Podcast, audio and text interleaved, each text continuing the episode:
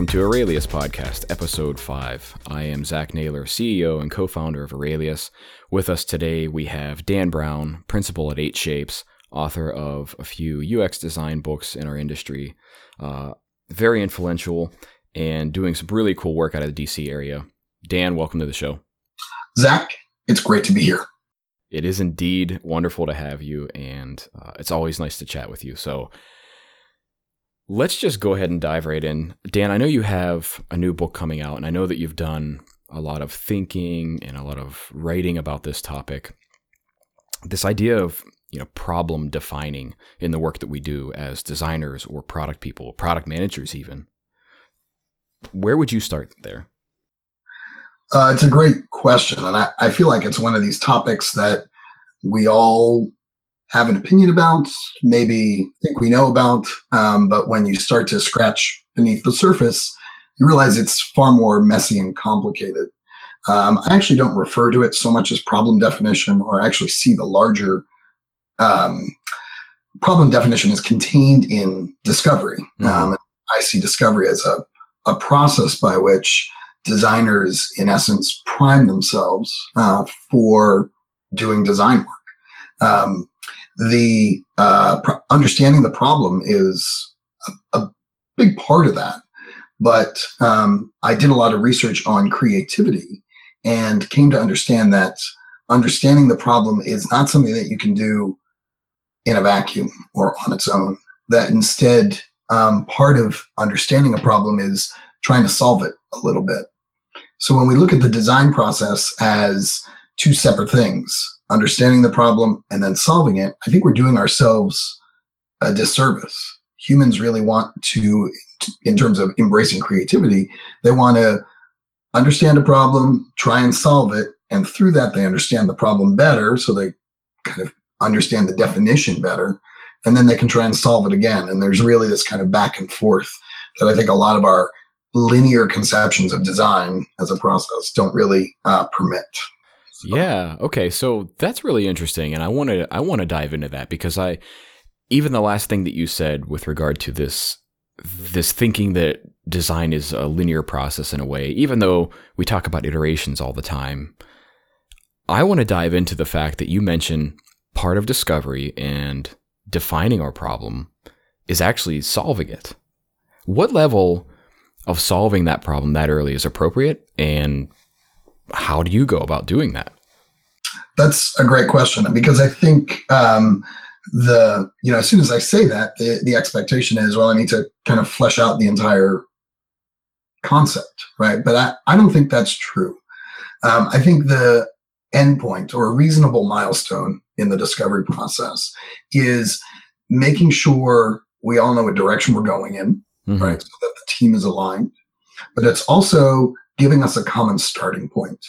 Um, and that starting point is not just a common understanding of the target audience, say, or a common understanding of the product objectives, but also, I don't know, the framework of what the uh, system is going to be. Mm-hmm. Maybe it's you've sketched out some of the navigation and some of the basic templates. Uh, if it's an application, if it's a content website, maybe you kind of sketched out the overall structure uh, of the of the website. Um, so I think taking a few steps into that process without necessarily trying to solve every last little bit of the problem. Um, and this is where experience comes in, right? Experience can tell you, okay, I've got at least uh, a good enough starting point mm-hmm. um, that I can switch my mindset. I can step away from I'm trying to learn and understand to I'm trying to flesh out the picture, right? I'm trying to uh, c- compose an entire solution mm-hmm. here. The truth is that, um, again, a good understanding of design, a thorough understanding of design means understanding that even when you're in that mindset of, okay, I'm so, I'm, you know, churning out the details now, at some point you're going to hit a wall and you're going to say, you know what, I don't have enough information. Mm-hmm. Make a decision here. So I need to retreat back to that mindset where I'm open to learning, where I'm curious, where I'm skeptical about the world around me, and I'm uh, embrace the idea that uh, I need to learn more and understand the problem better. So this is a fascinating point that you make that you will hit a point where you, you know, it's a wall and you don't have enough understanding. I want to keep that in our pocket for a moment because we're going to revisit it for sure. But instead, take a little bit of a, a left turn and say, you know, you're mentioning this process as uh, solving part of the problem as a means to define it. And so I can see that being very applicable with existing products and services, right? I can see that being a place where, you know, maybe you have domain expertise or you work in an organization and we understand what's happening here. We have we have enough, uh, to use your term, information to feel comfortable acting in a bit. Do you feel like that is an appropriate way to start, let's say, on a product or service that does not yet exist? Um, yeah. Uh, I mean, you've got to, right? Um, you know, there's a lot of talk about um, uh, methodologies that are uh, things like lean or sprints or agile, right? All that kind of stuff. And my hope in the way I talk about discovery is not to prescribe a specific methodology, but instead say, this is how we have to think and understand the work that we do. And I want to give you a language for talking about that work yeah. so that whatever methodology, whatever framework you use makes sense. Yeah. Now, um, we if you look at the history of innovation right it's not like they were following a methodology right to come up with the double helix right these are just i mean it wasn't like i'm going to go follow a design process and understand how dna works. Sure. Um, or i'm going to go follow a design process and invent uh, the printing press and movable type right? These are these are things that kind of emerged over time. But i can't sell that right? At the end of the day i still have to feed my children right? so right. um the the idea uh, that um, discovery and detailed design or the way to do design is really just a concession to managing projects and mm. uh, methodological frameworks and all these things that we do to erect these structures that make it easy for us to collaborate, yes, but also easy for us to kind of sell design services and not just sell design services, but even if you're in house, explain how are we going to go about doing this? Right. Yeah. So you need to do a discovery phase, whether you've got an existing product or you're developing a new product, because we need to kickstart that creative process, that process innovation. And discovery is um, a recipe for doing that. And it's not going to be um, ideal, right? You're not going to come up with the next big thing that mm. way necessarily, but um, you're not going to figure out the double helix that way, but mm-hmm. you are going to solve, you know, 99% of the design problems that you face. Does that even remotely make sense? No, it, it more than remotely makes sense. As a matter of fact, so I'll share my perspective because uh, I think it also reflects some of what I just heard you say. I mean, when we do discovery work, and we started this by talking about problem definition, you know, you would posit that discovery work is not meant to drive in innovation necessarily, but it will help us solve 99% of those problems. And the way I've always described it is if we can start from a place where everybody has a shared understanding of what we're doing as a business, as a company, and who we're doing that for, right? So that is problem definition. That is setting goals for either the project or the product that gives us a place to look back to when we hit that wall and say, I no longer have enough information to continue forward.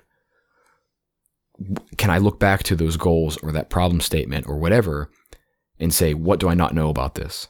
Right. I mean, I use the phrase shared understanding, and I, I, often refer to that as kind of a shared pool of knowledge, right? This sort of, we collaborate together during a discovery process to build up this pool of knowledge that we can draw from. Mm. Um, so if you look at something like a persona as an artifact that might come out of that, that's really just ultimately at the end of the day, a persona is a heuristic, a shorthand that allows me to say to you, you know, uh, dissatisfied David, you know, is our persona. And uh, if Zach and Dan have been working together to try and uh, you know understand who these people are, I can say that to you, and that doesn't necessarily refer to the document mm-hmm. of the mm-hmm. persona, but it refers to that shared history that you and I have in interviewing a variety of users. Right. So then we use that as a starting point to say, oh, remember when that we were interviewing that one person and she said that she always gets to this part of the process and she's really dissatisfied, right? So that allows us to have those conversations and draw on that knowledge. Yeah. That we do get to a point and we refer to that pool, right? We draw from that pool throughout the design process. But as you're implying, we do get to a point where the pool is dry, right? Where the pool doesn't cover, uh, doesn't can't answer the questions that we have. And so we either make an educated guess so we can keep moving forward, or we take a step back and go, you know what? Let's do some more research, or let's do some more brainstorming. Let's do whatever we need to do to kind of f- fill that pool back up. Yeah, yeah, I like that analogy a lot. And so to sort of wrap up this point of discovery, because this is not by any means uh, where a project or product ends, right? But how do we know, or how can we feel confident we're done with discovery? What should happen? How you know what should we see to know or feel confident that we should move on to the next step? I mean, the good news is that a lot of the times uh, you you are one is working in a situation where you have deadlines and budgets, right? So sometimes discovery ends because you're out of money mm-hmm. or because you don't want to spend any more money on it or because you've hit your deadline and said, all right, this is the pool that we're working with. Mm-hmm. It's not the ideal pool, but you know, we go to design with the pool that we have, not the pool that we want. Um, but that being said, I think if we were to get more philosophical about it, we could say things like, um, or let me put it this way i recognize in myself uh, a desire to to flesh out the details. Mm-hmm. right? And so i think there's something that comes with all right i kind of get the big picture. We get the big picture. Let's flesh out the details and see if this is a good thing. Um, or uh, you know we've laid the groundwork for what the concept is uh, we've tested that and we feel good about it. Mm-hmm. Let's let's see what it is. So I kind of see it as sort of a dissatisfaction with not knowing where the story ends. Um, and I know that's a little loosey goosey, um, but again, we are in a sense fortunate that we work in environments that are constrained by time and money. Yeah. Right? And so we sort of have to end the process when it ends. This is again is how it's different from the guy who invented the post-it note, right? Mm-hmm. You can say that was sort of this great innovation, but it wasn't like his boss was kind of breathing down his neck, going, you know, you have whatever, you know, ten thousand dollars left in your budget. Mm-hmm. Get get somewhere, right? Yeah. But we do, we we do have those those uh, timers, so to speak. Yeah, no, I don't. You know what? I don't think this is loosey goosey at all. And maybe this just speaks to my own personal approach in philosophy. I'm a bit more uh, shoot from the hip as well, but I think that there are huge advantages to that. And so let's talk about this this next step. And I like the analogy that you're using, this pool that we draw from, and you know whether or not the pool uh, stays filled with knowledge or information or it dries up. The more it, direct question I want to ask you is how do we make use of that pool? Because what I think you're really talking about, and correct me if I'm wrong, is you're talking about you know research insights, things that we've learned, this knowledge uh, that we've brought both from discovery and from our customers. Yes. Yeah. So how I mean, do we I, use that? That's a, I mean, it's a good question. And, you know, my first book was all about design documentation, which is sort of meant to be about, you know, capturing that, that knowledge. Mm. Um, I think uh, design has come a long way, even since whenever it was 2011 when that book came out. Uh, the second edition of that book came out because um, we are far even more attuned to this idea of multidisciplinary teams working in concert in actually a kind of chaotic way mm-hmm. because they're all uh, contributing in some way. And so trying to find the right mix of people, trying to find the right uh, artifact of record that we're all working on together, like all of those are, are complicated things, mm-hmm. um, but are reflective of the state of web design today, in which we're not just publishing flat web anymore. Um, but I think that have that assumption that we're sort of operating in that multidisciplinary way, or that's the ideal uh, way to op- operate. we also participated or at least listened to, you know, at least sessions. We are using brainstorming techniques that uh, rely on everyone being in the room uh, together. So, I mean, even something like design sprint, you know, it's a week long thing.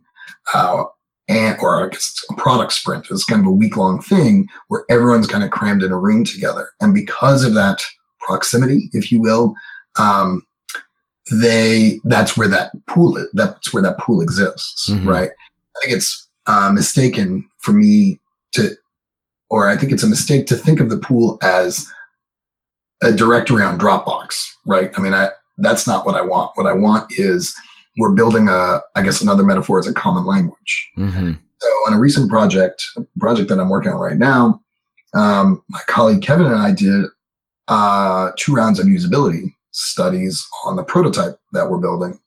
Um, it's not really discovery because uh, we're kind of in detailed design, but because Kevin sat in on, I think, all of the usability studies, um, he and I had that shared language. We can kind of refer to, oh, yeah, there was that one guy who said blah, and there was this other guy who said blah. So we have that shared language where we can rely on that. Um, so there's no artifact that captures all the findings mm-hmm. from the mm-hmm. usability report because we, we have that. Now, when we involve our clients in that process, in this particular case, they understand, the client understands that even though they weren't always sitting there, uh, we were. And so we bring a lot of that knowledge to the table. And so they rely on us to bring that knowledge to bear.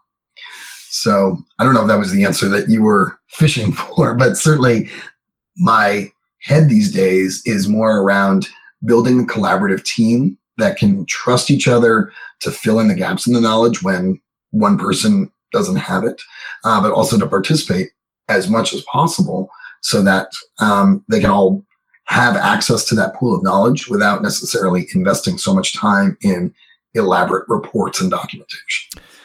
Yeah, and you know, I like the fact that you tended to gravitate towards uh, assuming that this was an artifact we had to make in order to make use of our research or the insights that were gathered there. Because I completely agree with you that it doesn't have to be that. As a matter of fact, it's more situational than anything. And you've described uh, just now a few situations where that would actually be prohibitive to progress, right? Excuse me. But one of the things that I hear is really getting to not only a shared sense of knowledge, but a a level of trust with the whole team that are making decisions about the product and design that we're creating, right? And so while that might not be an artifact and that might not be necessary when we all sit in the same room and we have design sprints every week, what happens, you know, when so many of us have to get into a room and say, what are we doing and why? How do we, you know, how do we use that knowledge in that case? I'm not sure I understand what you're asking, meaning everyone's come together in a, as a large team. Yeah. And they're asking a much more fundamental question like, why are we here? Yeah. Well, you know, it's part of that, but I think I know, I know that I will describe a common scenario for you. We get into a room, we've made some designs, we're going to walk through why we did that. Every time I do that, I am called to the carpet on, okay, why did we make these design decisions? And I need to be able to answer you know, what are we doing, right? The designs, the product recommendations, the features, uh, and more importantly, why? How do we make that connection for people, especially in your case, right? As a, a services consultant, right? You don't live necessarily in house with these people. And, and while I have no doubt you establish their trust relatively quickly, or you wouldn't be as good at your job as you are, we still need to answer those questions, right? Uh, yeah. Um, I um, have a couple of answers. I my in that situation, my hope is that um, you've uh, interacted with them before uh, the, the project stakeholders before showing them uh, designs, right? You don't go from point A to point M, right? You don't go from let's kick off to three weeks later or four weeks later. I'm showing you some design ideas. There's involvement all along the way there so they can maintain a sense of progress, even if they're not tapped into all the details. Mm-hmm. So I know I'm probably not the first person to sing the praises of Slack, but I find it hard to do projects now without it because I dump so much crap up there. Really? Yeah, I and I do that in large part not necessarily expecting people to read everything, but so they know stuff is happening. Um, Okay, so before you even keep going, I do want I do want to jump in and ask what sort of things. You know, what sort of things are important for you to be putting in Slack that regardless if somebody reads, you you need or want to be there.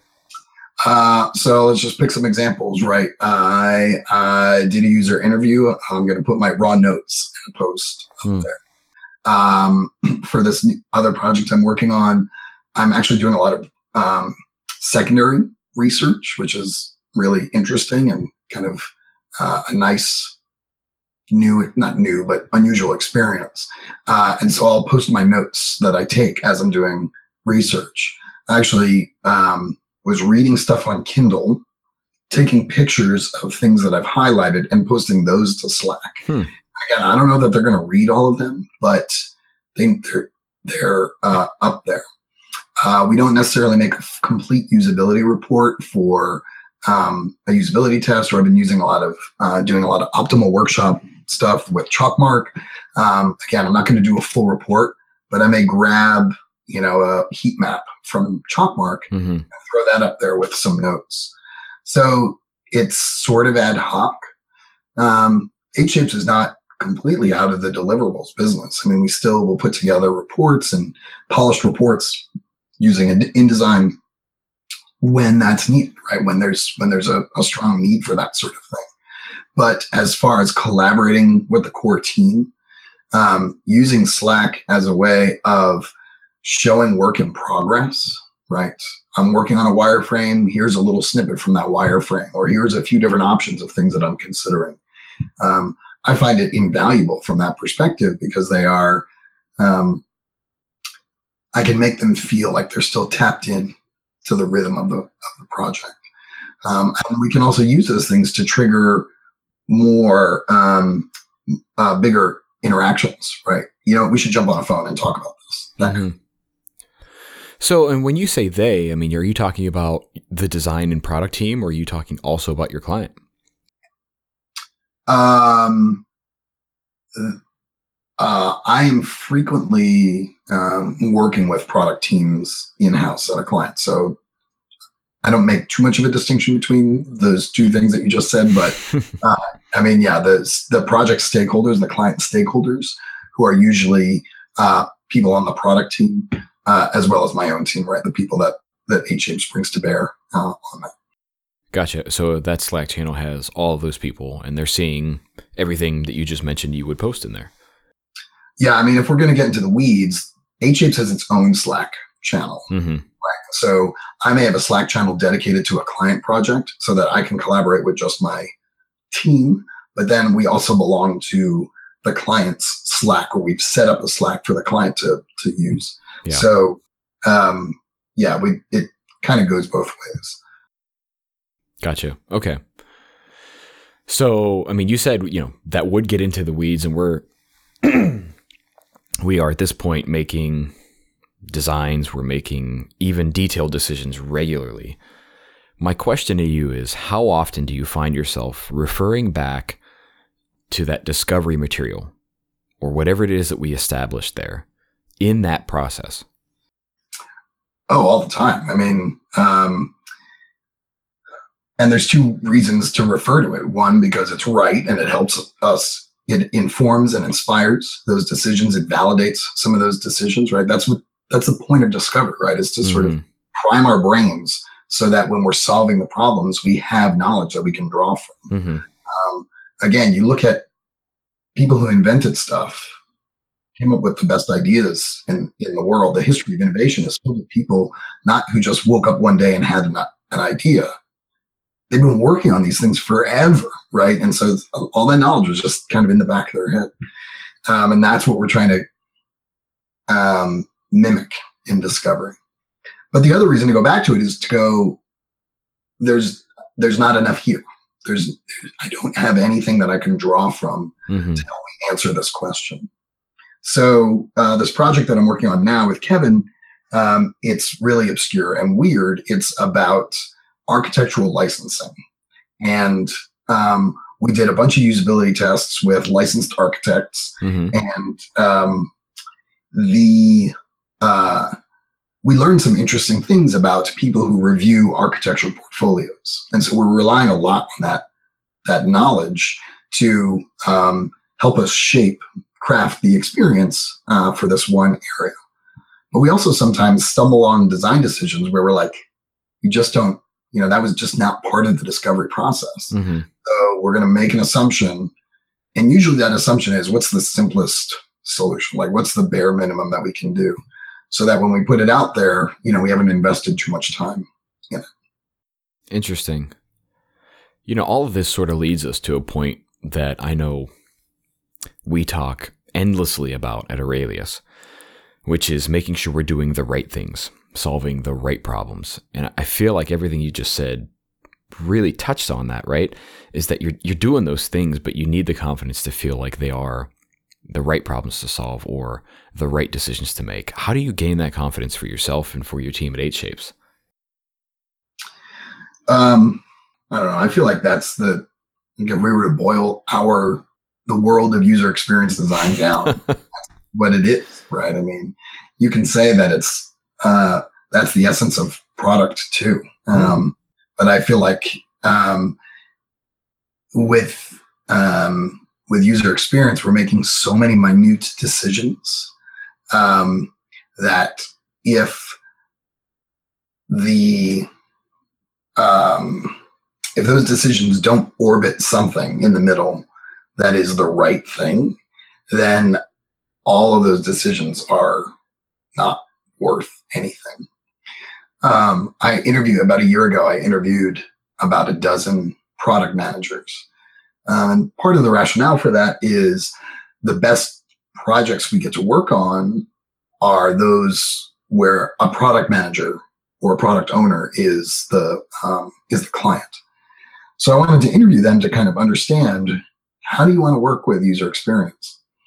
Um, and I talked to one person and he said, you know, we've got this mechanism in Agile that lets us kind of churn stuff out real fast, uh, real efficiently.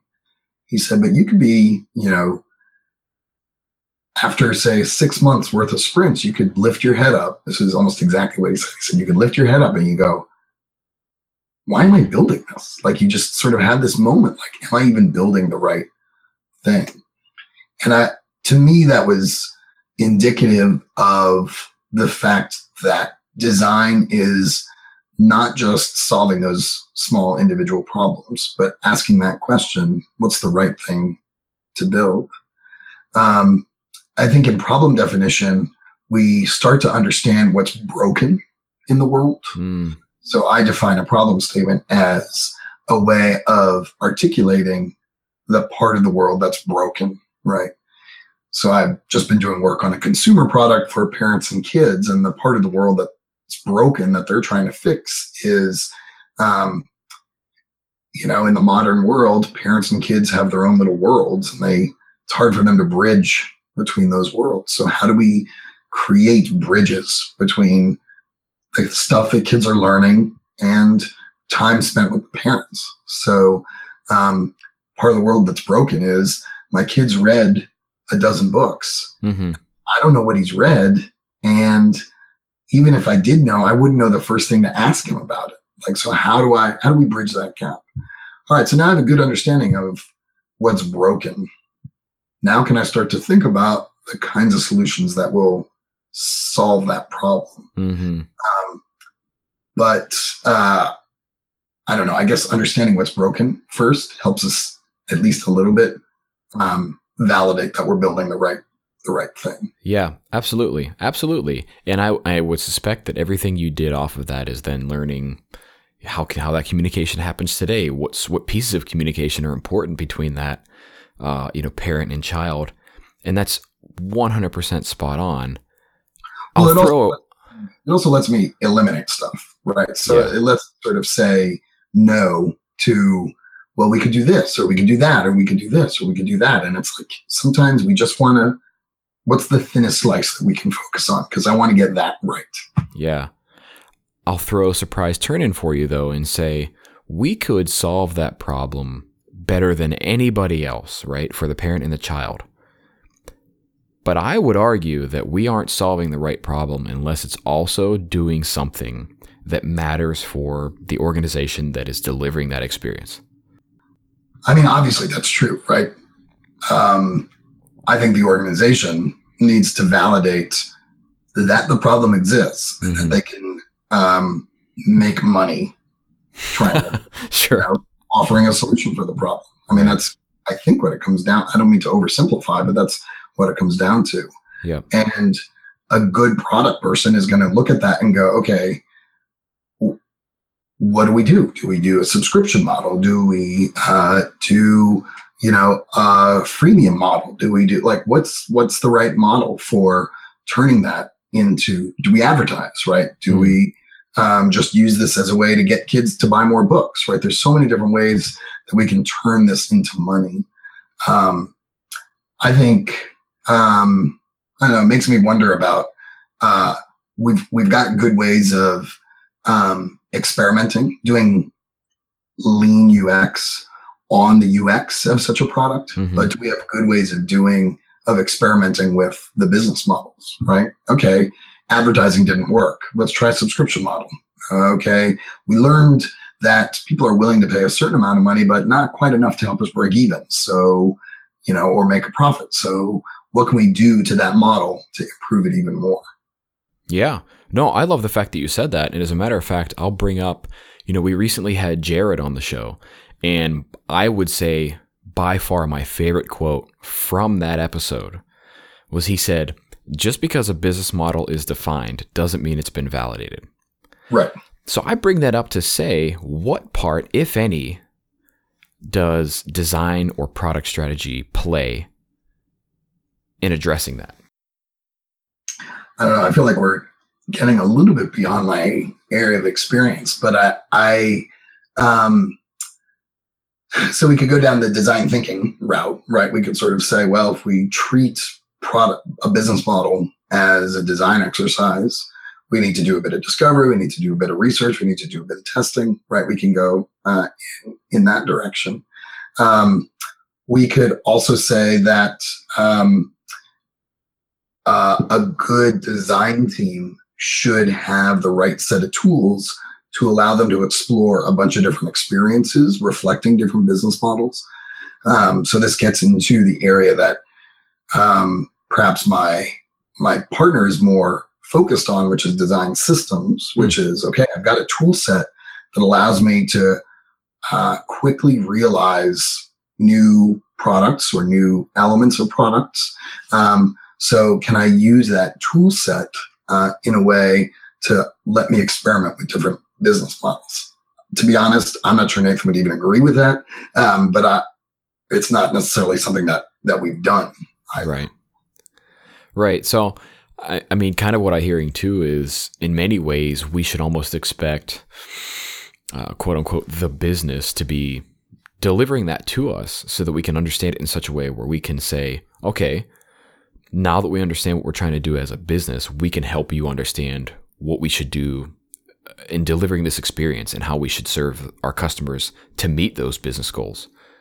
Yeah, I mean, I, I, I also, I mean, there's got to be a give and take there. I mean, I think the best model, uh, again, if we're to oversimplify, as a relationship between product ownership and user experience, is more of a partnership model, mm-hmm. um, and I think that's due in large part because those two can feed each other. Um, and really, the the if you will, the birth of the product, the conception of the product needs to be uh, out of both of those schools of thoughts, out of both of those mindsets.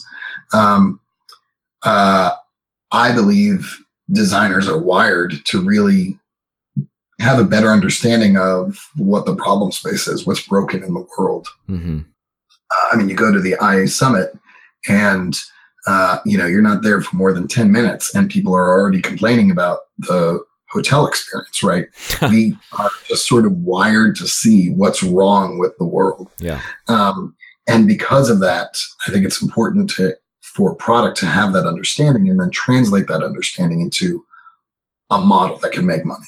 Yeah. No i like where this is going and i'm gonna i'm gonna take it to a place where i will directly ask you is it of your opinion that design and uh, you know as we're referring to it design thinking should perhaps even influence what our business goals and business strategy is.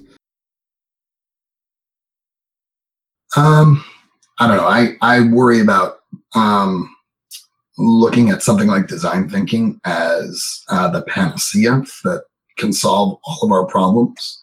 Um I married into a family of economists, and I'm sorry to hear that. No, no, it's it's all good. Um, it's you know, as a designer, it helps me kind of see the world differently. But um, the one of the things that I learned is that it's very dangerous. No, it's not dangerous, but you know, there's there's something to be said for not necessarily using only one methodology or one frame of mind for solving every problem. Yeah. You know, economists have a tool set um, and they think, well, I can use this tool set for literally anything that I see in front of me. And sometimes, you know, it's, uh, they're not compatible. So I guess what I'm getting at is the same can be true. Same can be said for design thinking. A lot of great tools there. You've got to apply them to the right kinds of problems, I think. Yeah. Um, there may be perspectives. If we limit ourselves to design thinking, then you may uh, cut out perspectives um, that uh, you don't want to ignore. Right. So I actually want to I want to continue down this train of thought. It's interesting to hear you compare it to you know economists and even the way that they kind of approach the world and, and solve problems in their own right. I'll just start by saying I think designers, I know designers, being one myself, we have a tendency to be uh, blindly arrogant in some ways, to assume that the way that we solve problems can and will address a lot of problems that may be out of our depth, right? But I would suspect that that's possibly true for economists as well. And I don't expect you to speak on their behalf, but I'm really curious, again, given your, your personal experience with this, what is the same? What's different? Um, the good and the bad between those two modes of thinking. Well, I'm not sure I can speak to those modes of thinking, but I I, um, I don't agree on uh, designers. I would say the lion's share of designers, probably even none of them listen to this podcast, but the lion's share of designers are um, tell me what you want on the screen and I will put it on the screen. I think um, mm. we need to help designers remember um, that they do have tools for asking hard questions. To your point, we can't let them get arrogant to say they are the only ones capable of answering these questions. Mm-hmm. Um, I find the most satisfying product projects I get to work on are again multidisciplinary, where I get to listen to lots of different points of view. Um, when we do our brainstorming sessions, our sketching studios, we like it when there's lots of people in there who wouldn't necessarily be pick, people who draw pictures um, as in their day to day work, right? So um, I, I, feel like um, one of the things that we're pushing against is this idea that the designer is the person who draws rectangles on pages, um, and um, that they have tools to um, dig into difficult questions. Mm-hmm. Uh, at the O'Reilly Design Summit, uh, conference last year, uh, Erika Hall was speaking, and she said that the question is the designer's most important tool. And I really like that because I feel like we're getting away from from that. Uh, we're getting away from, you know, when we start talking about, you know, should designers learn to code or, you know, do they, you know, are wireframes dead or, you know, I just feel like that those um, conversations ignore what design is really about. Yeah, they're conversations. Uh, so uh, I'm not putting words in your mouth. I, I will say this is my opinion 100%. Those conversations are irrelevant if we are not solving the right problems. And so that's the thing that we were talking about, right? And where you're going with this uh, sounds to me very much like designers should be focused on helping people, organizations solve the right problems rather than just what's on the screen, what is the interface, the uh, incredible detail that we pay attention to with buttons and navigation patterns and all of these things, which have their own merit with, with you know, without a doubt. Uh, where we started with this is I, I, made a statement saying, Do you think design thinking and designers in general can be too arrogant in assuming we can solve problems bigger than we are? And uh, a refreshing perspective that you've just shared is actually perhaps the opposite. We are not, uh, you know, grabbing the bull by the horns, so to speak, and taking the opportunity that we can really deliver to the people that we work with. So one of the things that I talked about in my second book, uh, Designing Together, which is all about collaboration and dealing with difficult situations, is this idea of mindset. And one of the um, mindsets that I think is useful for designers to have is what I call assertiveness, right? This, this um, you know, you go too far and it becomes arrogance, perhaps. But this idea that you should feel comfortable, confident speaking up and contributing. Um, part of that is going to be uh, getting shot down or having people disagree with you. But it's that tension that makes design great. Um, after I wrote that um, and coming up with you know mindsets that were great for collaboration i realized that there's a different set of mindsets for creativity um, and one of those is humility um, which is the opposite of arrogance right mm. so the idea that um, uh, it's okay to say i don't know it's okay to ask questions it's okay to um, get other people to weigh in on stuff, right? All of that is, is evidence of humility. And I think that openness that leads to an openness uh, and an, and a focus on the ideas and not who owns the ideas. Mm-hmm. Um, so, I mean, just we keep talking lots of different ways about this topic. Um, can designers be arrogant and think that they're the only ones who can solve the problem?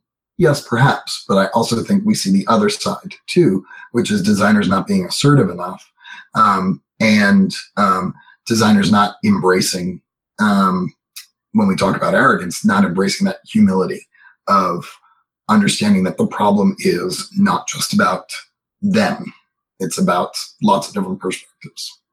Yeah, absolutely.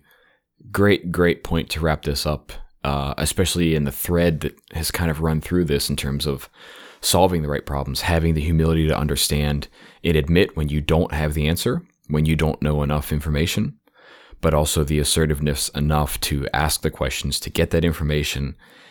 Uh, but more importantly, say, we are confident in the choices we're making because of the process we've followed. I think is a great way to kind of put a point on everything we've just discussed.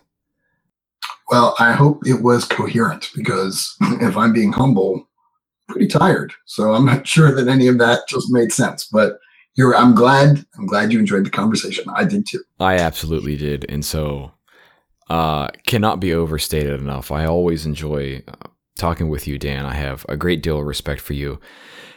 Out of curiosity, anything you would like to share with those listening to the podcast before we wrap up? You know, Zach, I'm glad you asked me that. um, I um, uh, so I'm working on my third book, uh, which uh, is about design discovery. Uh, so I was really excited to have this conversation with you because I've been thinking a lot about it.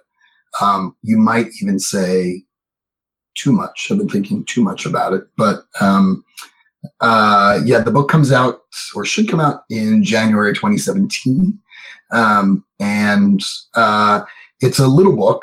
Uh, it's more focused on the big picture of discovery, like trying to uh, help us understand how the language we're talking about, how we do discovery, rather than digging into every last little tool or technique that we might use in the discovery process. Mm-hmm. There's lots of great books out there on doing research, on doing analysis, on doing brainstorming, all that kind of stuff.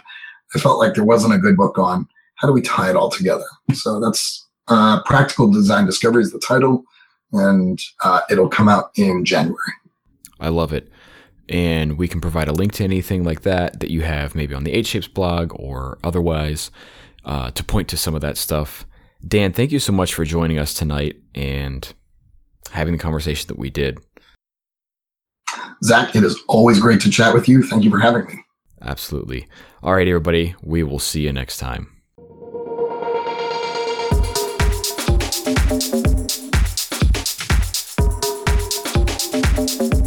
Thanks for listening to Aurelius Podcast, talking about product strategy and design strategy. We are the first platform of its kind to help you solve the right problems for your customers and your business and build products and services that truly matter. You can check us out at aureliuslab.com. That is www.aureliuslab.com. You can check us out on Twitter at Aurelius Lab and Instagram Aurelius Lab. We'll see you next time.